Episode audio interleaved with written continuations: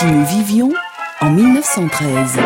La chronique d'Antoine Pro. Aujourd'hui, les jeunes filles de bonne famille. Si nous vivions en 1913, chers auditeurs, nous reconnaîtrions facilement les femmes dans la rue. Une dame de la bonne société ne sortait pas sans son chapeau et ses gants. Une femme en cheveux dans la rue, ou avec un fichu sur la tête, c'est une femme du peuple, une ouvrière. Les paysannes portent souvent un fichu ou une coiffe dans certaines régions, notamment le dimanche pour la messe. Les dames de la bonne société ne travaillent pas, ni chez elles, ni en dehors de chez elles. Ce sont des maîtresses de maison. Elles ont au moins une bonne dont elles organisent le travail.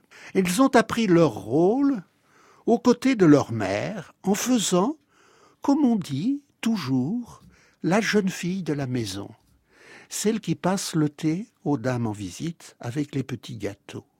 Mais ces dames sont plus cultivées qu'on ne l'imagine. L'enseignement secondaire féminin public est récent, il date de 1880 et en 1913 il ne compte que 33 000 élèves, dont plus du tiers dans les classes élémentaires qui apprennent à lire, écrire et compter. Cet enseignement ne conduisait d'ailleurs pas jusqu'au baccalauréat. Mais beaucoup de jeunes filles de bonne famille, comme on disait, passaient quelques années dans des institutions privées, comme celle des Dames du Sacré-Cœur ou des Ursulines. Elles y apprenaient à dessiner, à peindre, à jouer du piano, à chanter, parfois même, en 1913, à jouer au tennis. On leur faisait lire aussi les grandes œuvres et recopier des poèmes. On leur apprenait à écrire de belles lettres à la manière de Madame de Sévigné. Leur culture n'était pas scolaire, mais elle était réelle. Une fois mariées, ces dames entretenaient une intense sociabilité de classe. Elles passaient leurs après-midi à se recevoir. Chacune avait son jour de réception qu'elle indiquait sur ses cartes de visite. Madame Untel, premier et troisième jeudi du mois.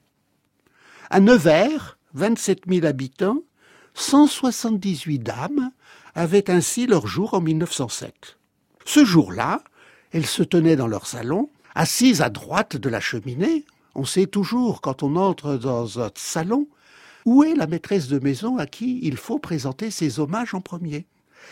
Des rafraîchissements ou du thé, des gâteaux étaient prêts. Les visiteuses arrivaient, bavardaient 20 à 30 minutes, s'attardaient était mal élevé.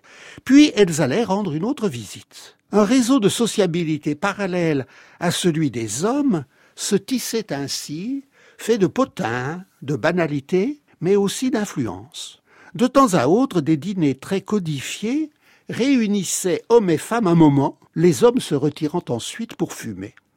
La politesse voulait que les invités rendent ensuite une visite de remerciement qu'on appelait trivialement visite de digestion.